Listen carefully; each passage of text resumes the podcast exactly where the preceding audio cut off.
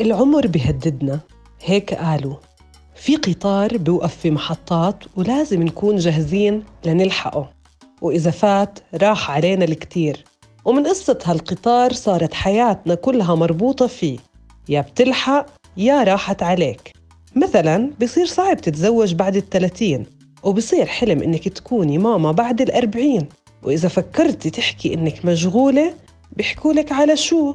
ما أنت لا قدامك ولا وراكي أهلا فيكم في بودكاست قصة قصيرة. في هاي الحلقة رح نحكي عن العمر والأمومة وكيف المجتمع بضل يحطك ضمن محطات مرتبطة في عمرك ويحدد أولوياتك ومشاعرك حسب قطار العمر.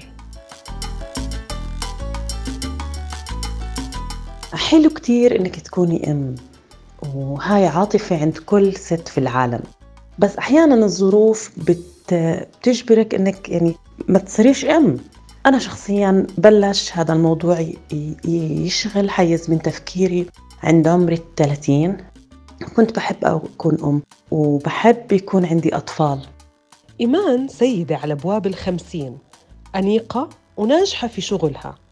ما بتنسى عيد ميلاد حدا من أصحابها وبكل مناسبة بتكون هي المبادرة بالاحتفال فيها. عندها عطاء بيشبه عطاء الأمهات. وهاي العاطفة اللي حكت عنها وبلشت تظهر في الثلاثين. في مواقف ترجع تأكد وتصحي هالشعور عند كل ست خاصة لما تحس إنه القطار وقف في محطة وما لحقته. زي لما ترجعي تتلاقي مع صحباتك بالمدرسة ويكونوا عم يختاروا أماكن مناسبة للأطفال أو وقت بعد نومتهم لتلتقوا. وإنتي كل إيقاع حياتك مختلف عنهم. حتى المواضيع والاهتمامات ما بتتقاطع معهم. أو مثلا لما تسمعي كلمة خالته لأول مرة. أه بديت أشعر بعمر معين اللي هو بنص الثلاثين لما شاب مثل الوردة يقول لي خالته أو بنت مثل القمر تقول لي خالته. كان أه هذا الموضوع كتير يأثر في أزعل أتضايق. شعرت إني خالته فعلا برحلة في واحدة من المناطق اللي كان بدك إنك تمشي كتير.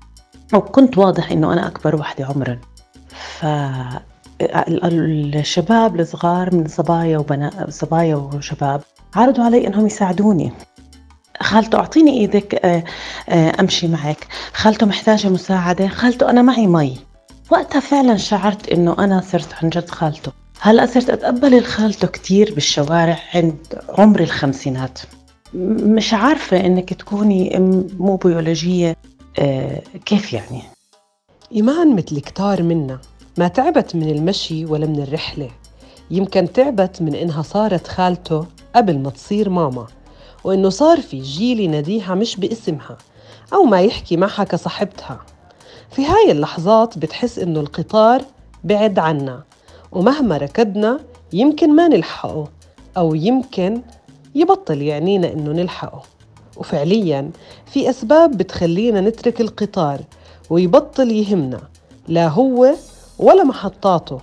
ومنصير إحنا نرسم حياتنا باللي بيناسب أفكارنا أولوياتنا وأحلامنا.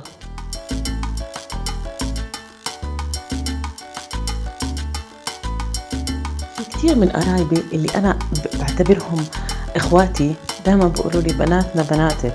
هلأ فعلا في كثير من الصبايا الصغار بعتبروني مثل أعلى بالنسبة لهم إنه إحنا بنحب نكون بنشتغل نحقق طموحنا نحقق ذاتنا من خلال شغلنا.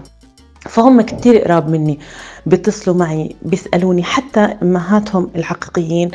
بيبقوا يحكوا لي إنه يا ريت تشوفيهم شو مالهم هي زعلانة احكي معها هي بدها تدرس شوفيها احكي لها إنها تدرس. بيعتبروني ك... ك ذراع مساند إلهم في إنه في إقناع أطفالهم أو بناتهم أو أولادهم في عمل قصة ما كدراسة كاختيار شريك الحياة مساعدتها كاختيار تعليم اختيار عمل. وهي فعلا صارت تصير معي. آخر هدية في, في زمن الكورونا.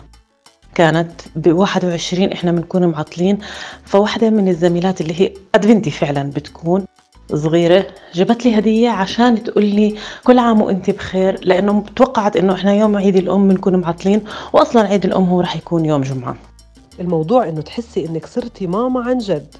أم بس مش بيولوجية في عندك أولاد وكتار كمان. ممكن تكون كلمة صغيرة تغير كل مشاعرك اتجاه كيف أنت بتشوفي حياتك وأولوياتك ويصير المزح من الأشياء اللي بتستنيها. إيمان صارت أم ل 12 ولد وهي وراها وقدامها كتير لتعمله. نجاح في شغلها اهتمام بكل تفاصيل الناس اللي حواليها وفناجين قهوة تشربها كل يوم الصبح بكل رواق وبدون أي اكتراث إنه في قطار بدها تلحقه. قصدي بأم مش بيولوجية وهاي فعلا بدت معي يعني بديت ألاحظها من أكبر الأحفاد في عيلتنا اللي هو ابن أختي وليد. وليد كان بعيد الأم يتصل يقول لي كل عام وأنت بخير خالته. وقفت للحظة طب أنا يعني آه، خالته يعني. هلأ وليد في الجامعة أنا كتير بزعل إذا ما قال لي إنه كل عام وأنت بخير خالته. وهذا بنسحب على الأحفاد الباقيين. إنه الصبايا الصغار اللي معي في الشغل بجيبوا لي هدية في عيد الأم. يعني هم بيمزحوا كتير وبيعتبروا إنه هذا إشي يعني هيك جابوه. لكن هي هدية بتكون في في هذا في عيد الأم. وبتمنى من كل حد ما يزعل شو ما كان نصيبه لأنه بالنهاية مش كل الناس لازم تكون زي بعض مش كل الناس لازم تاخذ نفس الفرصة. كل واحد فينا بيكون له فرص مختلفة بالحياة. إذا إحنا حبينا حالنا وحبينا حياتنا حياتنا بتحبنا.